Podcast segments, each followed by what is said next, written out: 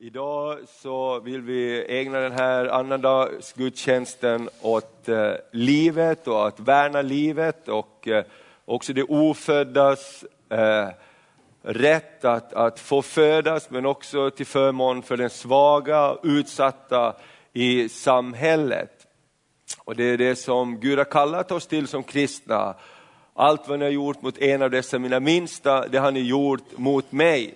Och vi vet att när vi ska en gång stå inför tronen så kommer himmelens Gud att fråga oss vad vi har gjort mot en av dessa mina minsta. Det är inte i första hand hur många kapitel i Bibeln du läste varje dag, utan vad har du gjort mot en av dessa mina minsta. Därför att tron måste få sig ett fysiskt uttryck. Kärleken till Jesus måste få sig ett uttryck till kärleken till de som finns runt omkring oss. Så jag ska läsa här en text som fyra kyrkoledare har skrivit till förmån och till uppmuntran för att fira livets söndag, som idag vi firar på en onsdag för att det är annandag jul. Så låt mig läsa det här. Som kristna är det vår plikt att söka upp dem som har det sämst ställt i vår närhet och stärka dem i deras mänskliga värdighet. Det gäller såväl flyktingar och trafficking-offer som ofödda barn och dess mödrar, skriver de fyra kyrkoledarna med anledning av firande av livets söndag. Vi tackar Gud för livets gåva. Gud vill att varje människa ska finnas till. Ingen har rätt att förneka oss livets gåva. Detta liv är heligt och okränkbart både vid dess begynnelse och när det går mot dess jordiska avslutning. Därför kan vi som kristna inte acceptera dödsstraff. Därför kan vi aldrig acceptera aktiv dödshjälp. Därför kan vi heller aldrig acceptera abort. Just under advent, i väntan på Gud som i det ofödda barnet ska födas till världen, så blir det här så tydligt för oss. När Gud blir människa, då identifierar han sig med varje människa. Och det är det som är så härligt. Gud har en väg in till varje människa. Därför Gud identifierar sig med varje människa. När Gud blir människa identifierar han sig med varje människa. Speciellt med de mest utsatta och hotade. När krafter relativiserar människans värde, är det desto viktigare att Jesu Kristi kyrka vågar stå upp för sanningen. Det värnlösa barnet ställs framför oss. Det ska inte värdesättas som resurs eller betraktas som en börda. Livet räknas inte så. I år är det viktigare än någonsin att säga ja till varje barns rätt att födas. Under året har flera ofödda med Downsyndrom sorterats bort. Sjunkande födelsetal av dessa barn i Danmark har kallats en succé. Paroller om allas rätt att vara önskade har använts för att rättfärdiga aborter. Den mycket viktiga debatten om människans absoluta värde saknas fortfarande i våra medier. Nu är det tid för dem som vill värna livets helg att stå upp. De ofödda barnen hör förvisso till denna grupp som bör uppmärksammas i vår förbön på livets söndag. Men också de barn som på olika sätt blir missbrukade och misshandlade. Tillsammans uttrycker vi vår stora sorg över att det också i kyrkliga sammanhang har begått svåra förbrytelser och övergrepp mot oskyldiga barn. Advent är en tid av bot och omvändelse, men samtidigt en tid av glädje och förväntan. Som kristna så är det vår plikt att söka upp det som har det sämst i vår närhet och stärka dem i deras mänskliga värdighet. Också i vårt välordnade samhälle finns det människor som lever som slavar. Vi får inte blunda för det faktum att människor säljs som slavar idag. Utnyttjas skoningslöst sexuellt mitt ibland oss. Flera kvinnor än vi anar har fallit offer för trafficking mitt i vår svenska idyll. Och för dem har det blivit ett sannskyldigt helvete. Vi vill med våra gemensamma rader vädja till alla som tror på förbönens makt att be för alla de kvinnor och barn i vårt land som på olika sätt missbrukas, misshandlas och utsätts för förnedring. Vet också att det är många, räknar med att var femte barn lever i en missbrukarfamilj där det också missbrukas droger och alkohol och växer upp i det. Må Marias ord i lovsången ge dem hopp. Han störtar härskare från dess troner och han upphöjer det ringa. Hungriga mättar han med sina gåvor och rika skickar han tomhänta bort. Marias lovsång till Guds barmhärtighet blir samtidigt en kampsång mot denna världens orättfärdiga makter. I alla tider har förtryckta och hotade människor därför tagit sin tillflykt till Gud. Vi ber för vårdpersonalen på våra sjukhus, vars samhällsfrihet Europarådet så tydligt och kraftfullt har slagit vakt om. Vår bön är att de får praktiska möjligheter att följa sitt samvete. Vi ber också för de flyktingar som tvingas lämna Irak, Syrien, Egypten med mera. Vi har svåra förföljelser mot kristna i Nigeria som pågår, där kyrkor bränns, där människor som firar gudstjänst i kyrkorna bränns tillsammans med kyrkorna. Allt det här pågår i världen idag. Och som kristna så är vi ihopkopplade med allt Guds folk över hela världen. Och våra förböner, att stå upp för det som är sant, som är rätt, som är rättfärdigt, är viktigt.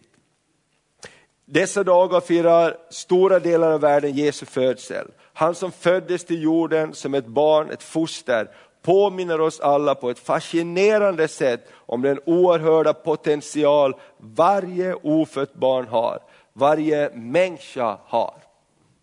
Och det är härligt att påminna sig att det var ett ofött foster, Johannes i Elisabeths mage, som var den första som kände igen Messias. För det står att när Maria kom till Elisabeth så spratt barnet till i henne och hon uppfylldes av den helige Ande. Hon ropade ut: välsignad vare du Maria, min Herres moder, för du kommer till mig.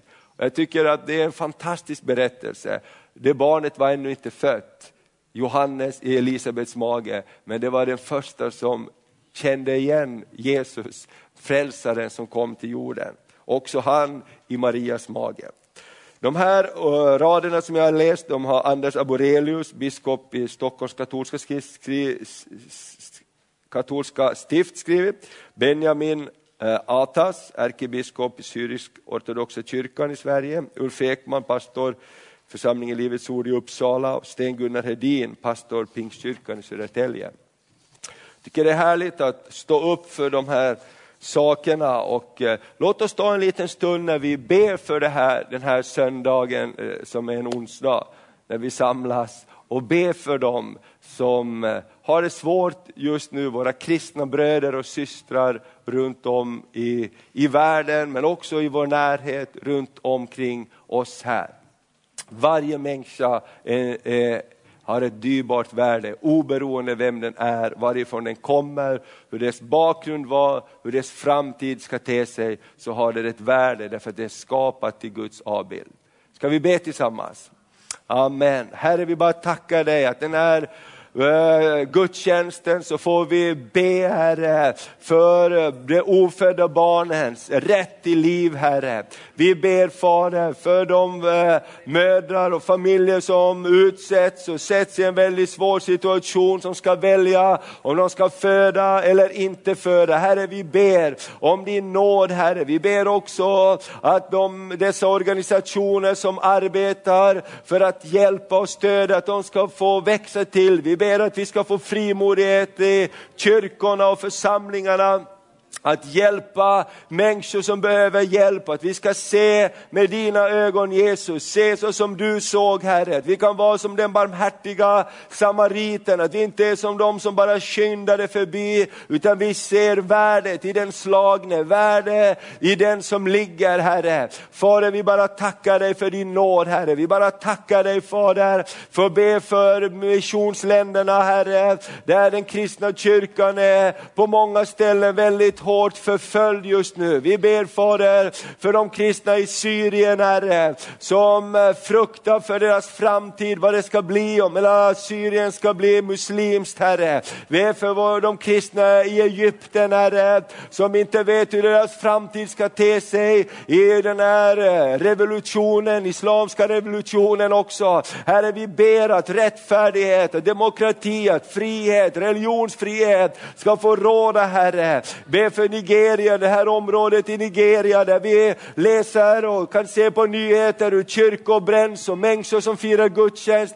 i kyrkorna också dör samtidigt. Herre, vi ber för Kristi kropp, Herre. Vi ber för våra bröder och systrar. Herre, du säger att när en gråter så ska vi gråta med dem. När en gläds ska vi glädjas med dem, Herre.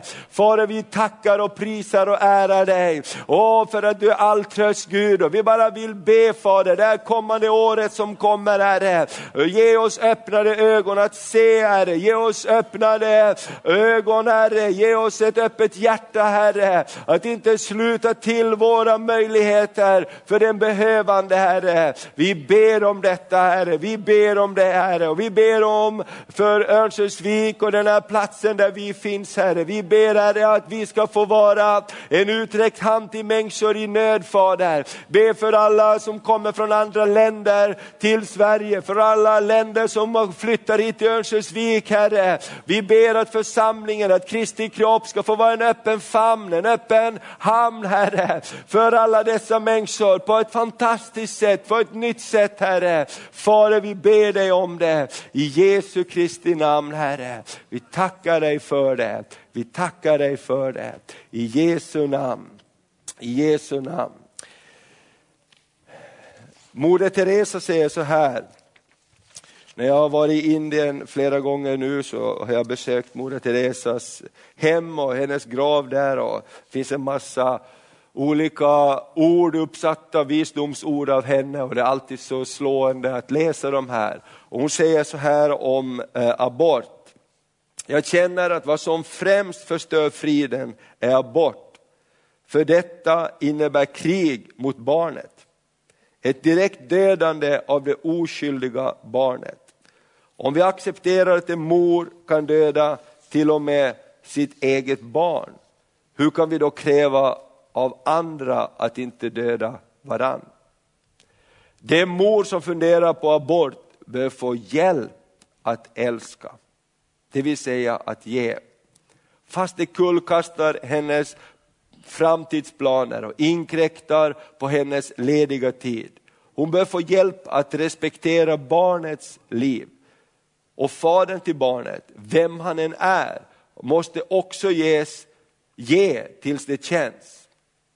Genom abort lär sig modern inte att älska, utan hon till och med dödar sitt eget barn för att lösa sina problem. Och genom abort får fadern budskapet att han inte behöver ta något som helst ansvar för barnet han är upphov till. Det är troligt att den fadern försätter andra kvinnor i samma svåra situation.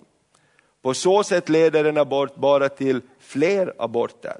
Och varje land som accepterar abort lär inte sitt folk att älska, utan att använda vilket våld som helst för att få vad det vill ha.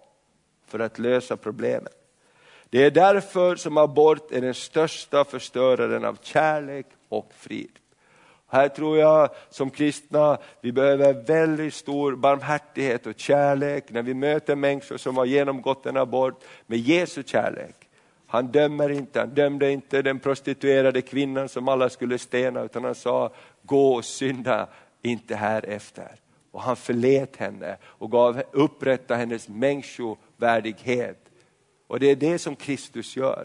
Det är det som Kristus gör. Han upprättar värdet hos varje människa. Hos den nedslagne, hos den som har misslyckats i livet. Han vill börja om på nytt. Och det är det som han gjorde. Jesus gick runt, står det, gjorde gott och botade alla som hade hamnat under djävulens våld. Och det är den Jesus som vi vill förkunna. Inte slå med Bibeln i huvudet någon, utan vi vill förkunna den Jesus som lyfter upp. Va? Och vi vill vara hans representanter.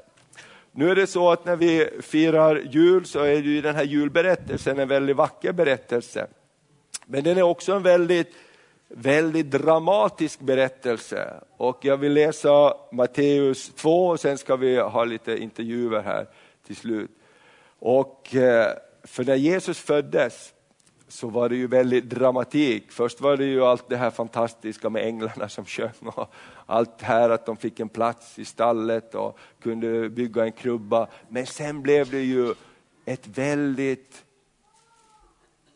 blodbad och det blev flykt i ett annat land. För sitt liv måste de fly. Och jag tänker det här är också så spännande. Tänk att det är också julens berättelse. Så låt oss läsa och lyssna till Matteus 2 och jag läser ur familjebibeln, levande bibeln. Jesus föddes i staden Betlehem i Juden under kung Herodes regeringstid.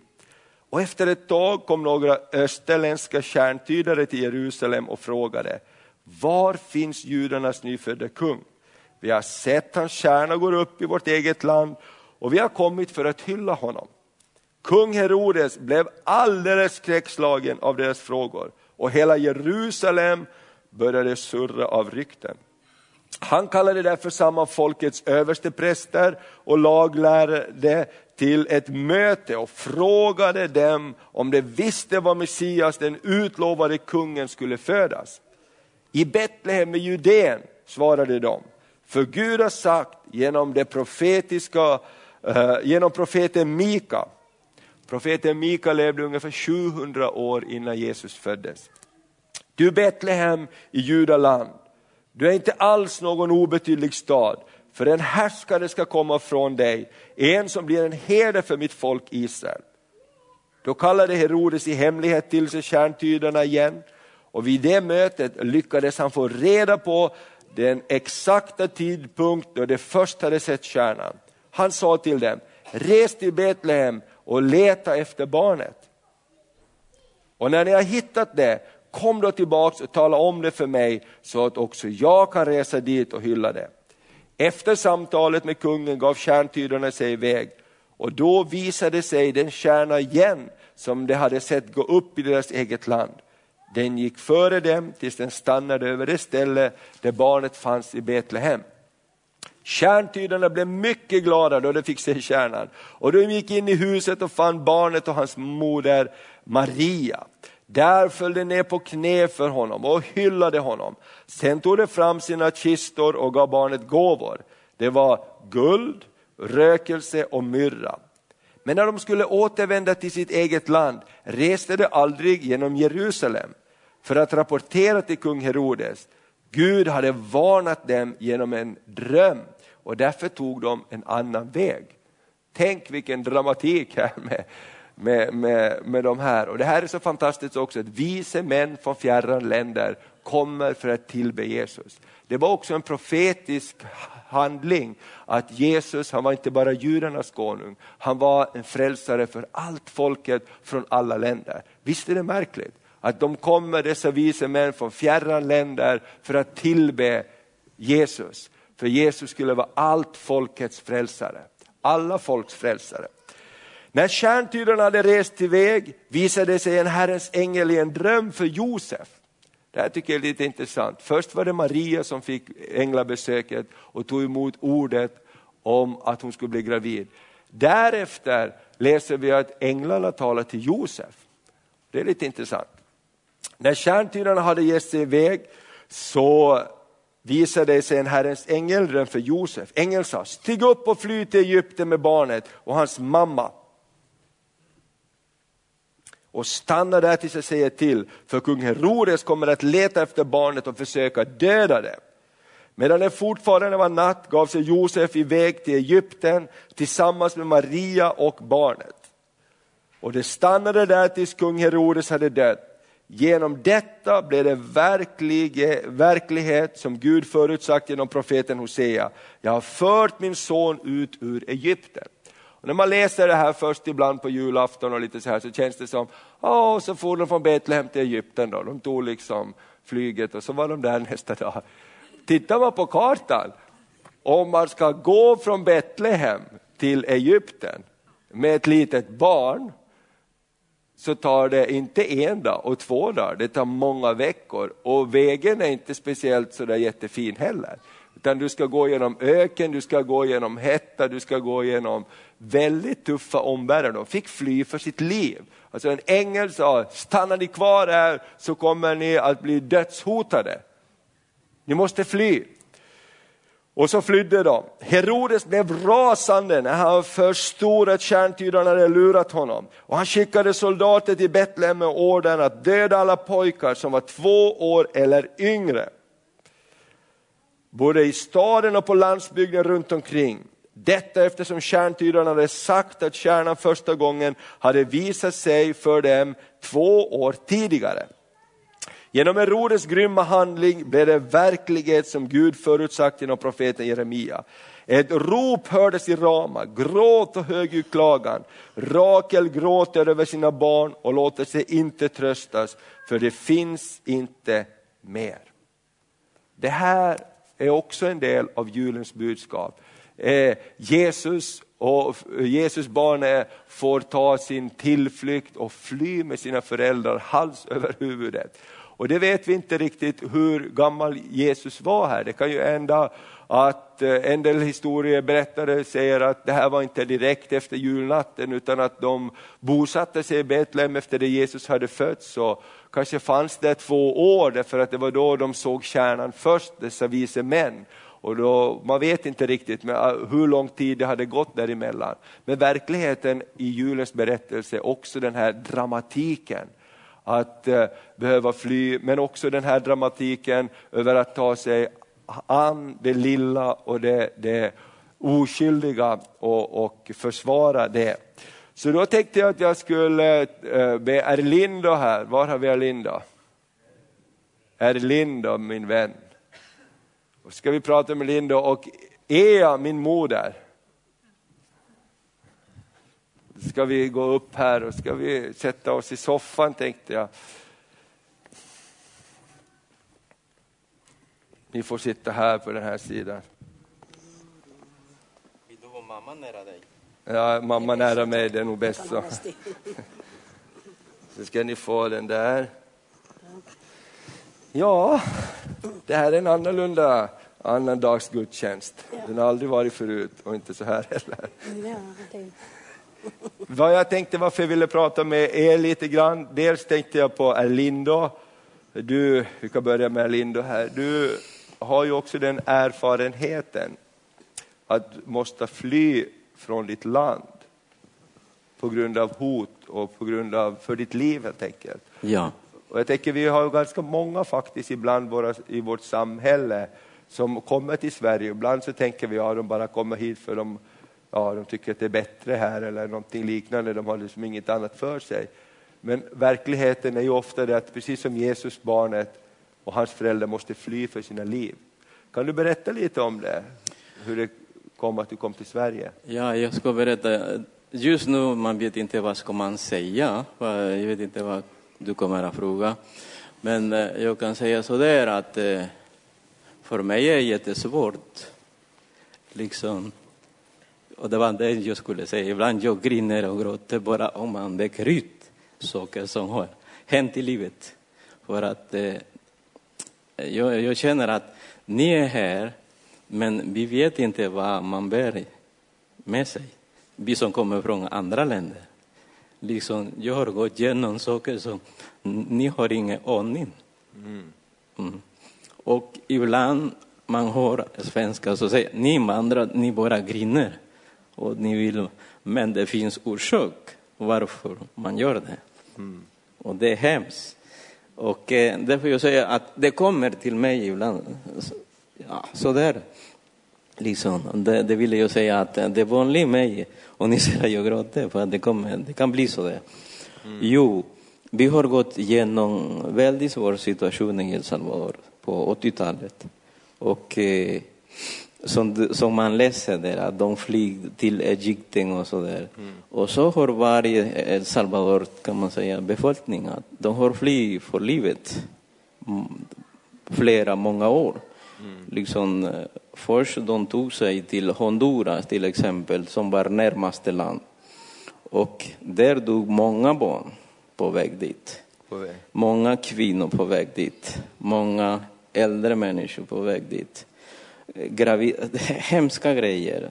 Men när ni flydde till exempel, när du flydde från El Salvador, tog ni bara ett flyg eller flög till Sverige? Eller vi tog flyg till Sverige. Från El Salvador? Från El Salvador. Som du säger, det var enkelt för oss. Mm. Liksom, jag tänkte sådär att för oss, för mig och min familj, Sverige har varit som Betlehem.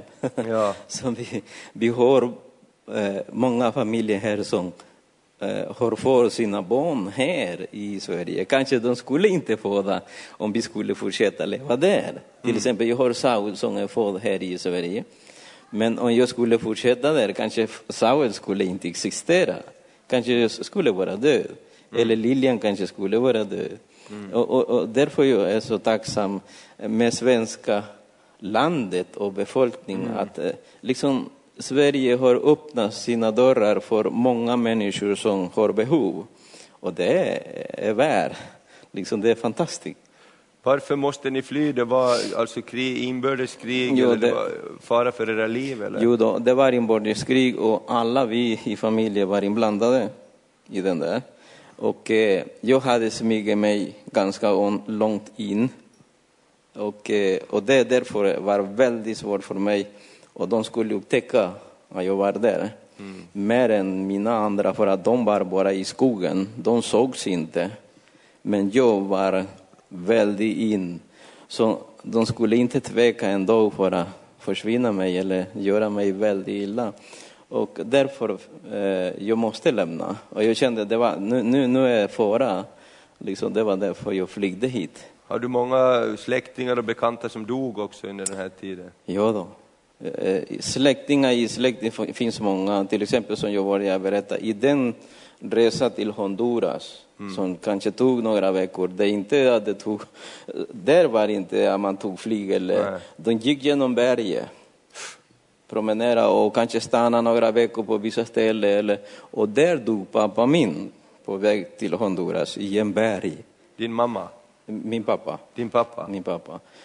På en berg. Där brukar jag besöka honom nu när jag åker. Varenda gång. Mm. Ja. Och det var hemskt. För att jag visste inte att pappa hade dött. Nej. Det var ett år efter jag var på väg. Och försöka ta mig fram. Och det var omöjligt. Och då träffade jag min mosters man. På en gata. Och sa, vad gör du här? Så jag håller på att kolla om det går att ta sig fram hem. Nej, härifrån så han ingen som passerar. Okay. Och en annan sak sa han, pappa din är död. Det är år sedan din pappa dog. Och jag visste inte. Wow. Och så där. Därför jag säger att det finns så mycket i oss. Härligt att vi får lyssna till det här och få mera kunskap. Jag tror att det är väldigt viktigt, för att det extra viktigt att vi i kyrkan och vi som tror på Jesus verkligen kan visa Jesu barmhärtighet och förståelse för det. Mm. För att vi vet också när vi läser profetior och så här om framtiden, hur klimatet för, om man säger invandrare, människor som har flyttat från andra länder hit, kommer att hårdna väldigt mycket. Och vi har det i samhället redan. Vi har Sverigedemokraterna som i vissa mätningar får uppåt 8-10%. Det är helt otroligt egentligen. Och därför behöver vi ha ett annat budskap. Och därför tror jag att förståelse är väldigt viktigt också för det. Ska vi fråga Maria. Hur känns det att sitta här? Till först vill jag då säga det att det är väldigt roligt att sitta här. På grund av att jag får se er igen. Jag vill önska er allesammans god jul. Och jag sitter ovanligt bekvämt. Mm. Det har jag inte gjort förut här. Mm. Så det är det första. Mm. Du frågar hur det känns. Ja, när man sitter på tv så kommer man på det att vara journalist är inte så svårt. Det är bara att fråga hur känns det. Det är den vanligaste frågan.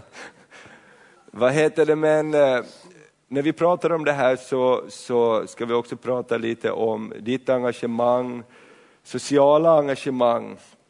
Du har ju också en erfarenhet från din uppväxt när du är uppvuxen i krigets Finland som barn och så vidare. Och så vet jag, i och med att jag är uppväxt tillsammans med dig som ditt barn.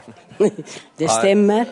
Att det sociala engagemanget för människor i nöd har varit väldigt starkt. Hur mycket tror du det påverkar eller är beroende också av din egen barndom?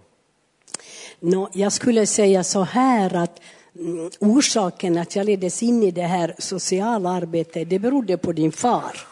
Aha. Din far Lars, han hade verkligen gåvan att ta sig an de svaga. Så då våra öden leddes ihop så blev det så att genast då vi gick in i vår första pastorstjänst, det var 1965, så det är länge sedan. Mm. Och den vintern, då flyttade vi till Karis. Det är ett litet samhälle. Hör då till Nyland, till Nylands län. Men den vintern var oerhört kall. Och han hade kännedom, fick höra att där fanns män som bodde på avstjälpningsplatsen. De bodde i papperskojor. De hade byggt åt sig, kojor säger vi, men de uppfattade som små hus. Där bodde de och levde på avstjälpningsplatsen. Min man kunde inte leva med den tanken.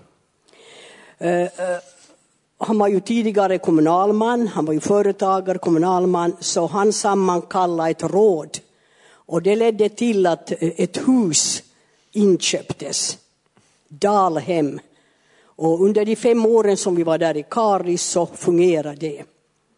Och jag säger det, när man vill hjälpa människor, det går inte bara att rusa iväg. Jo då, det började med att de gick dit med matkorgar. Men han såg att det är en droppe i havet, vi måste göra något mer. Och då sammankallade han ett råd. Det betydde alltså samarbete med pastorerna i församlingarna. Också med socialsektorn tror jag där, för det måste vi ju ha med. Och då inköpte vi huset och där byggde snabbt, så var det villiga händer. Vi byggde upp sängar, hög- och lågsängar. Den vintern var där 30 män. Oj. Otroligt när jag börjar tänka igenom. Jag tänker väldigt sällan på det här. Men jag förstår att Thomas skulle vilja ställa de där frågorna. Så tänkte jag, där började. Nu är det ju så, vi sitter i en kyrka. Börjar jag prata så jag kan ju dra det här så långt som helst. Det är därför jag sitter här. Jo, jag förstår det. Men kära, jag har alltid respekt. Jag har den största respekt för publiken. Ja. Och man måste vara lite sådär. Mm. Man ska inte prata över huvudet utan helst direkt in i hjärtat. Mm. Efter det så flyttade vi då till Åbo Pargas. Där var vi 18 år.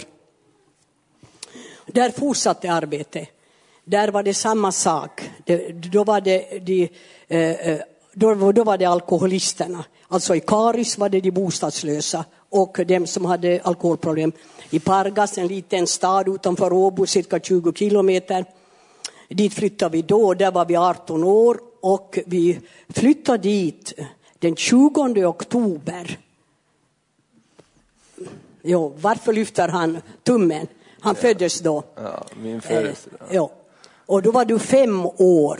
Mm. Och då flyttade vi dit 2 månader efter det, alltså till julen. Då hade han igen samlat ihop dessa samhällets olycksbarn. De stod alltid på en speciell plats där i stad, Pargas stad, under ett träd. Och jag kallade det trädet andeträdet, för det var märkligt. Där stod de. De var smutsiga, de var eländiga. Och så samlades de under en mycket vacker bro vid kyrkan. Och de var liksom utstötta ur samhället.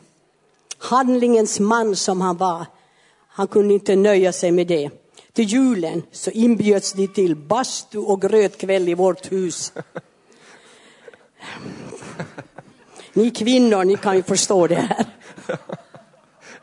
Men det fina med det här, det var det att vi hade då, församlingen hade inköpt den här fastigheten, och då bodde vi där i 3 rum och ett kök med matvrå. Bastun var nere i källaren, och sen vardagsrummet var då samlingslokalen. Det var ett stort steg för den lilla församlingen. Det var ett stort steg också att äldstekåren där genast hängde på det där, och att vi till julafton kunde börja med det här. Mm. Då fick de bada bastu och då fick de mat. Men det räckte ju inte med det, utan det här fortgick hela vintern. Varje lördag var det bastu. Ja. Och kläderna skulle tvättas och kvinnorna i församlingen ställde upp. Ja. Och så fick de vittnesbörd. Vi vittnade och vi sjöng för dem. När det där året hade gått till ända så började han kanske förstå att han hade en familj också. Uh-huh. Det är ju det som lite de här eldsjälarna vill glömma. Mm. Ja, Maria slutar ögonen. Ja, men i alla fall. Och då tog han kontakt. Han var strateg. Då tog han kontakt med socialdirektören. De följde ju med vårt arbete. Med prosten. Med Partex. Det hette då Pargas kalk. Sen blev det Partex. Och nu heter det väl Nordkalk. Mm. Då tog han kontakt med direktörerna. Bankdirektör, socialdirektören och prosten. Och då blev det på det sättet att då fick vi ett hus från stan. Och då började vi arbeta där. Vi hade det i 26 år. Jag måste ju avsluta nu för att ni behöver gå hem och få kaffe. Men i alla fall, det var otroligt. 13 år var jag föreståndare där. Och det där att våga arbeta i enlighet med Guds ledning, i enlighet med Guds visioner. Klokt, förståndigt. Då blir det frukt. Mm. Då blir det frukt. Rusar man iväg. Många tar fel här. Vi vill göra så mycket, vi vill göra så mycket. Det är inte fel. Men sätt dig först ner och tänk igenom. Samtala med kloka män och kvinnor. Se till att det blir en grund. Då blir det ett hållbart arbete. Mm. Nu i detta, jag avrundar nu. Ja, du kan prata lite, tänkte jag om nu... Är det ju du kan berätta att du har fått medalj också, men det kan du komma till. Men nu är du pensionerad och nu bor du i Mariehamn, och nu fortsätter ni att engagera er i det sociala arbetet. Jag tänkte också lite om du kunde berätta om det här med matbanken och matkassarna. Det är ganska intressant, för Mariehamn är ju ett väldigt välmående samhälle. Det bor jättemycket rika människor. Men i varje samhälle så finns det väldiga behov också. Kan du komma lite till det där det är idag? Alltså på Åland, det är ju en underbar plats. En liten ö som ligger där mellan Finska viken och Östersjön. Och det är en märklig ö på det sättet att där bor över 50 nationaliteter. Om ni tänker att Ålands befolkning är cirka 27 000. Men det är ju en sån attraktionsplats. Människor dras dit till sommaren. Så vi har ju flera miljoner turister. Mm. Och det ser ju väldigt, den där bilden du får av den här idyll är väldigt vacker. Men verkligheten är ju också där det finns väldigt många människor som har det tufft. Och... 2011, jag tar lite det då för att komma på rätt spår nu, att 2011 då blev jag vald till ordförande för Socialmissionen, en förening som fyller 45 år nästa år. Och den föreningen har gjort väldigt mycket gott. Nu hade den kanske lite legat i dvala, men jag insåg då jag fick förfrågan att nu gäller det för Socialmissionen, den kristen förening, vinna eller försvinna. Och då började vi med ett arbete just bland invandrare. Och då samarbetar vi igen. Vi samarbetar med Lutherska kyrkan. Vi samarbetar med Rädda barnen, Socialmissionen och Pingstkyrkan. Mm. Och då såg vi att det finns andra som har det svårt än invandrarna. Också ålänningar, inflyttade. Mm. Mycket finska talande som har det jobbigt och svårt. Och då bildar vi ett samarbetsprojekt som vi har haft nu. Vi startade 2010, ja. Och det har vi kört med. Och det kallar vi till matbanken. Och det går ut på det att varje torsdag så har vi, delar vi ut matkassar till behövande. I början av året var det 30. Nu i slutet av året var det, i december när vi kollar, november, då var det 60. Till julen delar vi ut 200 kassar. 200 kassar. Där har jag jag sitter på två stolar. Jag representerar min egen hemförsamling, Pingstkyrkan. Jag representerar ju då som ordförande i Socialmissionen, vår förening. Men det är otroligt, fast vi kommer ju från olika håll och sådär, men vi har haft ett jättebra samarbete. Och vi har verkligen fått liksom se hur Gud har välsignat vårt arbete. Det som jag vill ha starkare fram där, det är också att vi ska kunna ge evangelium till människor. Mm. Det är ju för mig absolut det viktigaste. Och det fick vi också göra nu till julen.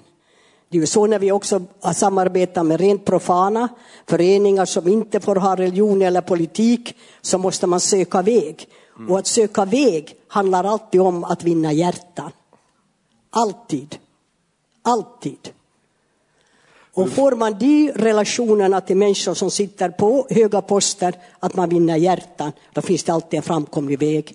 Och Gud, jag måste få säga det här till. Gud, han bryr sig alltid om våra hjärtan. Det är inte vad du äger, vad du kan och inte kan. Gud bryr sig alltid om ditt hjärta. Var har du ditt hjärta? Vad är det som fyller ditt hjärta? Mm. Precis. Hur då i praktiken går det till med de här matbanken och matkassorna? Hur får ni in maten och hur delar ni ut maten och hur får ni tag på dem som ska få maten? Ja, det var många frågor på en gång. Men helt enkelt så är det så här. Vi har vänt oss till producenter. Mm. Till olika firmor, grossister.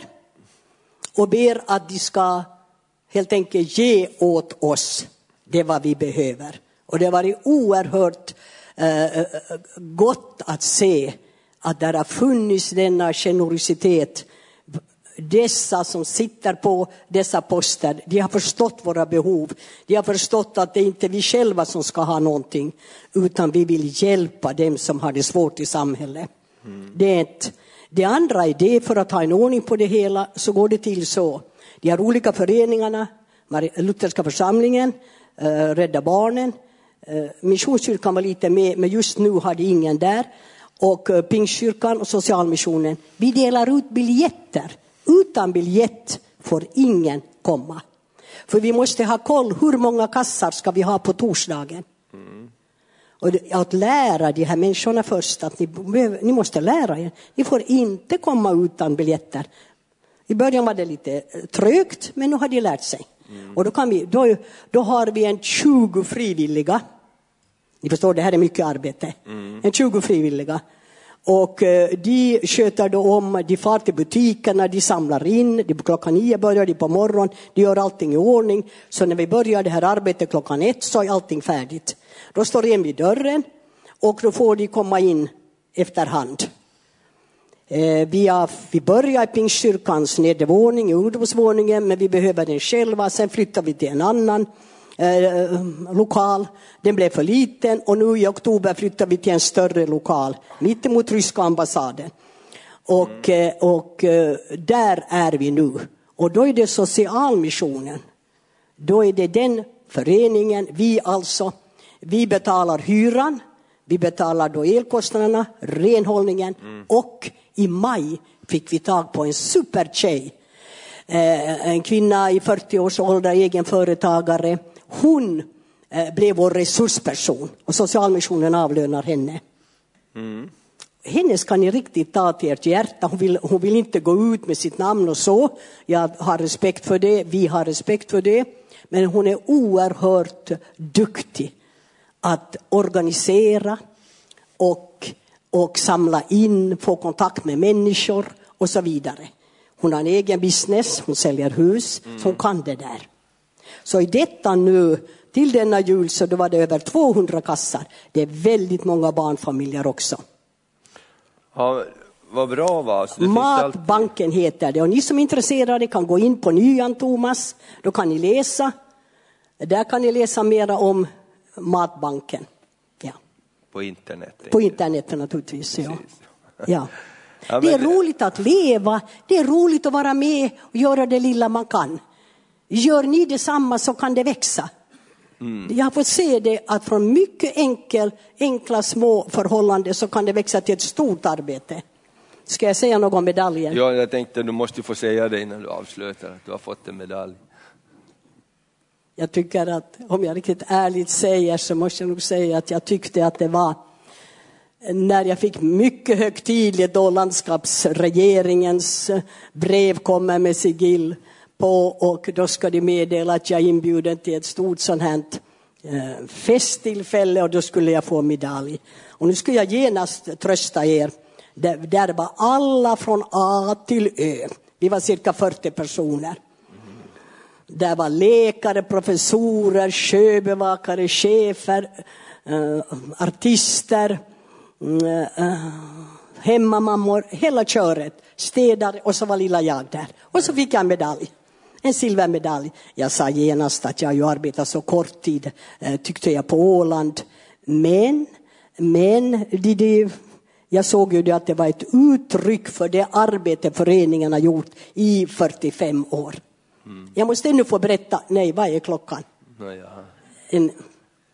Vad ska du berätta nu, mamma? Får jag höra? Jag tror att jag säger punkt. Jaha. Du får bjuda hem henne och så får hon få kaffe, får du berätta. Alltså, då jag började som ung evangelist så var jag så väldigt olycklig, för hur jag än förberedde mig så tog det så kvickt slut. Och då sa min gamla evangelistkamrat, oroa dig inte, sen blir det svårt att sluta. Precis där är jag nu. Tack för ordet. Det är bra. Det är bra.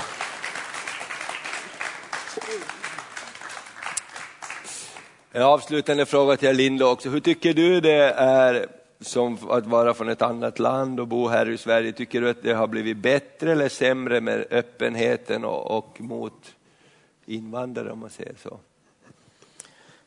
Ja, jag tror att det är sämre. Mm. För att, men det är klart att tiden förändras och allt detta. Jag sa, för att som jag har hört, när invandrare kom hit för 70-talet och 80, jag kom 90, de tog här liksom som liksom de var kung nästan. De fick allt gratis och de kunde bo där de ville och sådär. Men sen ändrades, och så har ändrats. Det har plockats bort mycket som invandrare fick. Det är inte så nu. Det är helt, till exempel när jag fick stanna, när vi kom, där precis började att vi fick inte gratis grej. Vi fick betala, vi fick låna liksom pengar och har gett tillbaka. Det hör jag. Men för mig har det gått fantastiskt.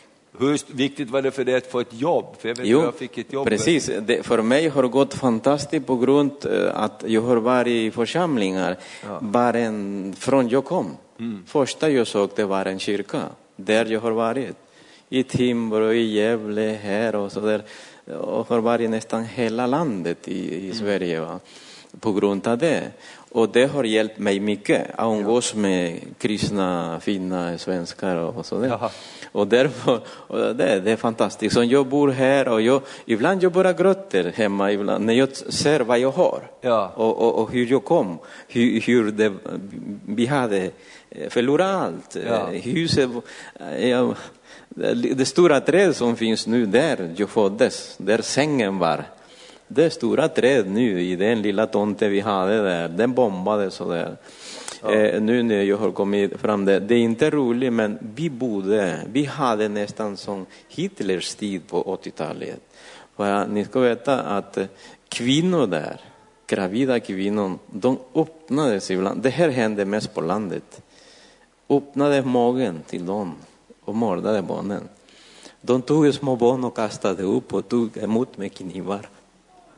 De tog bort brösten till kvinnor. Det var hemskt. Mm. Liksom som jag sa, jag har saker som ni har ingen aning. Och om man sitter hemma och börjar gå ner, vad heter bakom 30-35 år sedan, det är hemskt. Mm. Det är bättre att inte tänka på. Liksom det därför jag är så tacksam att ha kommit hit. Och att Sverige har öppnat dörren. Ja. Det är någonting som jag tycker är otroligt bra. Och nu situationen har förändrats. Och vi som var i den rörelsen, det är den som regerar. Jag vill bara säga det här. Trots att de var rädda, det första gången när regeringen, den här presidenten som sitter nu, tog makten. Han kallade kristna pastorer när han tog makten. Och det är det här pastor från den stora församlingen som fick läsa och be för alla ministrar och på presidenten. Det var aldrig förut hade hänt det här. Och nu kristna pastorer, han som var störst i landet kan man säga i kristna, han kom där och var för presidenten när han tog makten. Amen. Det var bra. Amen. Det är bra. Amen. Härligt. Så tack så jättemycket för att ni ville låta er intervjuas så här på annan dagen. Berikande. Jag tror att vi får ta det med oss det här, och just det också att man lär känna människor från andra länder och inte är rädda för dem, utan man kan bjuda hem dem och lära känna dem och prata med dem. Och tänkte på 2 flickor som vi hade här från Afrika som kom från samma område. De hade känt varandra lite grann och båda deras familjer blev dödade, alla, och de fick fly, och så träffade de varandra här i Övik. Och så kom de med, har varit med i församlingen här, och nu har de flyttat igen. Men det är helt otroligt. Jag tänker när man träffar dem och hör deras historia, hur kan man överleva? Och då ser man vilken kraft det finns nedlagd i varje människa, som Gud har lagt ner en kraft. Jag tror det är viktigt också att vi får just de här berättelserna och inputen ifrån andra runt omkring oss, för att det stärker oss också i vår livs utmaningar som vi går igenom. Amen. Så vi ska avsluta här, och ska vi sjunga en sång också. Men innan vi sjunger så ska vi bedja. Och vi ska be också fortsättningsvis för Rebecca, vår vän Rebecca. Hon har varit, visst var hon hemma en dag nu under julen, och nu är hon tillbaka på sjukhuset, och vi ska bara be att det ska fortsätta och hon ska få ta emot kraft i hela sin kropp, varje organ. Hon har ju genomgått en väldigt stor process i sin kropp och allting måste byggas upp igen. Vi ska bara få be för henne och omsluta henne i våra böner här också. Det är så fantastiskt. Gud har en unik plan för varje individ, och låt aldrig någon tanke övervinna dig som säger att du inte är värdefull, att du inte är unik, att det inte finns en plan för ditt liv. När mörkret kommer så kommer ofta destruktiva tankar, men Jesus är ljuset som lyser i mörkret. Och Jesus säger till oss var och en, du är värdefull. Det finns en plan för ditt liv. Jag älskar dig, du är ingen slump. Därför tror jag det är viktigt att vi uppmuntrar varandra, men också tänker på Jesus och hans början på hans liv. Det var inte lätt, men han hade ett syfte, och Gud har gett dig och mig ett syfte, ett himmelsyfte, ett evigt syfte. Amen. Ska vi be tillsammans? Halleluja. Amen. Ska du be mamma här, och kan du be för Rebecca också. Fader, vi tackar dig för den här stunden. Vi tackar dig att vi denna julannan dag får sitta här under så goda omständigheter. Vi prisar dig. Jag tackar dig för församlingen här. Jag tackar dig för det syfte, Herre, du har för församlingen. Och jag bara ber, Herre, utifrån det vad vi har lyssnat till idag, att var och en förstår värdet av sitt eget liv, ansvaret att vara människa, få leva i goda förhållanden. Vi prisar dig. Jag ber om en välsignelse över församlingen, över ledningen här, över pastorspar, över varje människa som går in och ut här. Låt var och en förstå att det är värdefulla. Och nu tackar vi dig att vi får gå in i gemensamt förbön för Rebecca. Fader, i Jesu namn så prisar vi dig. Det finns en kraft, din helige andes kraft. Du låter komma över denna flicka. Du vill vidröra henne denna stund. Vi ber, tack och lov. Tack för den helige Andes vidrörande. Vi prisar dig för helande in i hennes liv. Tack Herre. Så vet du också Herre om det finns något sorgset hjärta här idag. Jag ber att du ska vidröra med din helige Ande. Jag ber att du ska uppmuntra någon som tycker att mitt liv är för ena handa. Det går för mycket i samma hjulspår. Men jag bara ber Herre. Låt de människor knäppa sina händer. Låt den ge sina hjärtan till dig. Och så ska du leda den på förunderliga vägar. Jag prisar dig. Jag tackar dig Herre för den dörr som du har öppnat i denna stad till ett fruktbärande, till ett rikt arbete bland människor, för människor. Tack att du vill välsigna. Tack för den här stunden här. I Jesu namn. Vi ber också speciellt för alla invandrare. Vi tackar dig för alla som har funnit plats, som har funnit församling, som har funnit gemenskap, funnit ett broderskap, ett systerskap. Vi prisar dig. Och vi bara ber. Låt oss leva med öppna hjärtan, varma hjärtan, öppna händer. Herre, vi vet att det är vår själviskhet som vill ta över. Men vi ber om nåd denna julannan dag. I Jesu namn.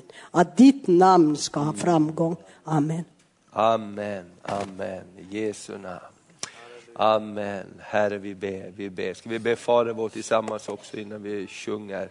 Fader vår som är i himmelen. Helgat var det ditt namn. Tillkommer ditt rike. Ske din vilja. Så som i himmelen, så och på jorden.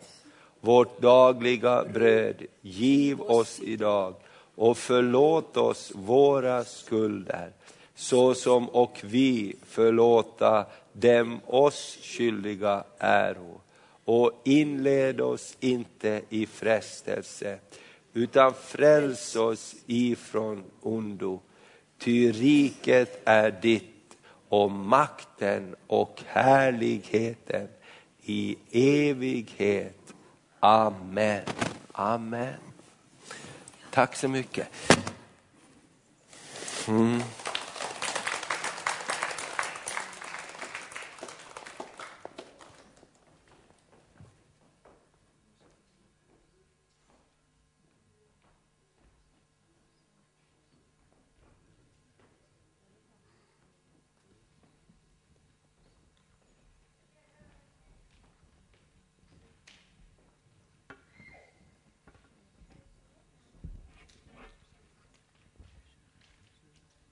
Varsågod och stå upp så ska vi sjunga Sjung ut i hela världen.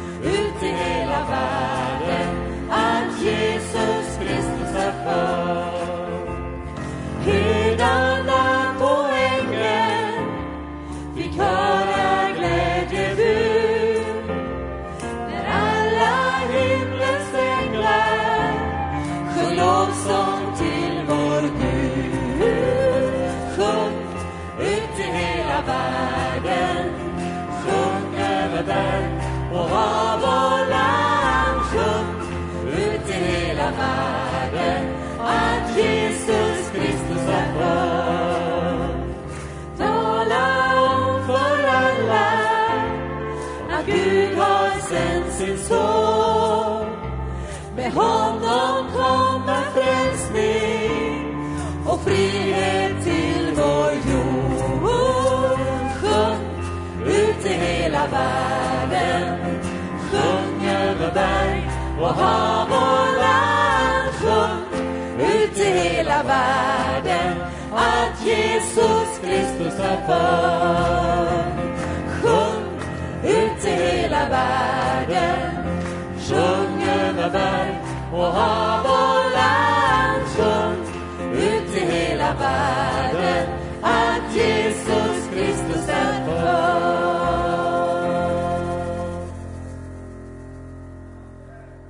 Härligt, underbart. Tack så jättemycket för att ni kom. På söndag så är det årets sista gudstjänst. Tack så EGC gudstjänst. Och vill du vittna då, om du har ett vittnesbörd går det också bra. Vi får ta tillfälle och ge tid till det också. Idag är det inget fika här utan man får gå hem och fika. Eller gå hem till någon och fika. Eller bjuda hem någon och fika. Eller hitta på någonting. Hitta på någonting. Hitta på någonting. Hitta på någonting.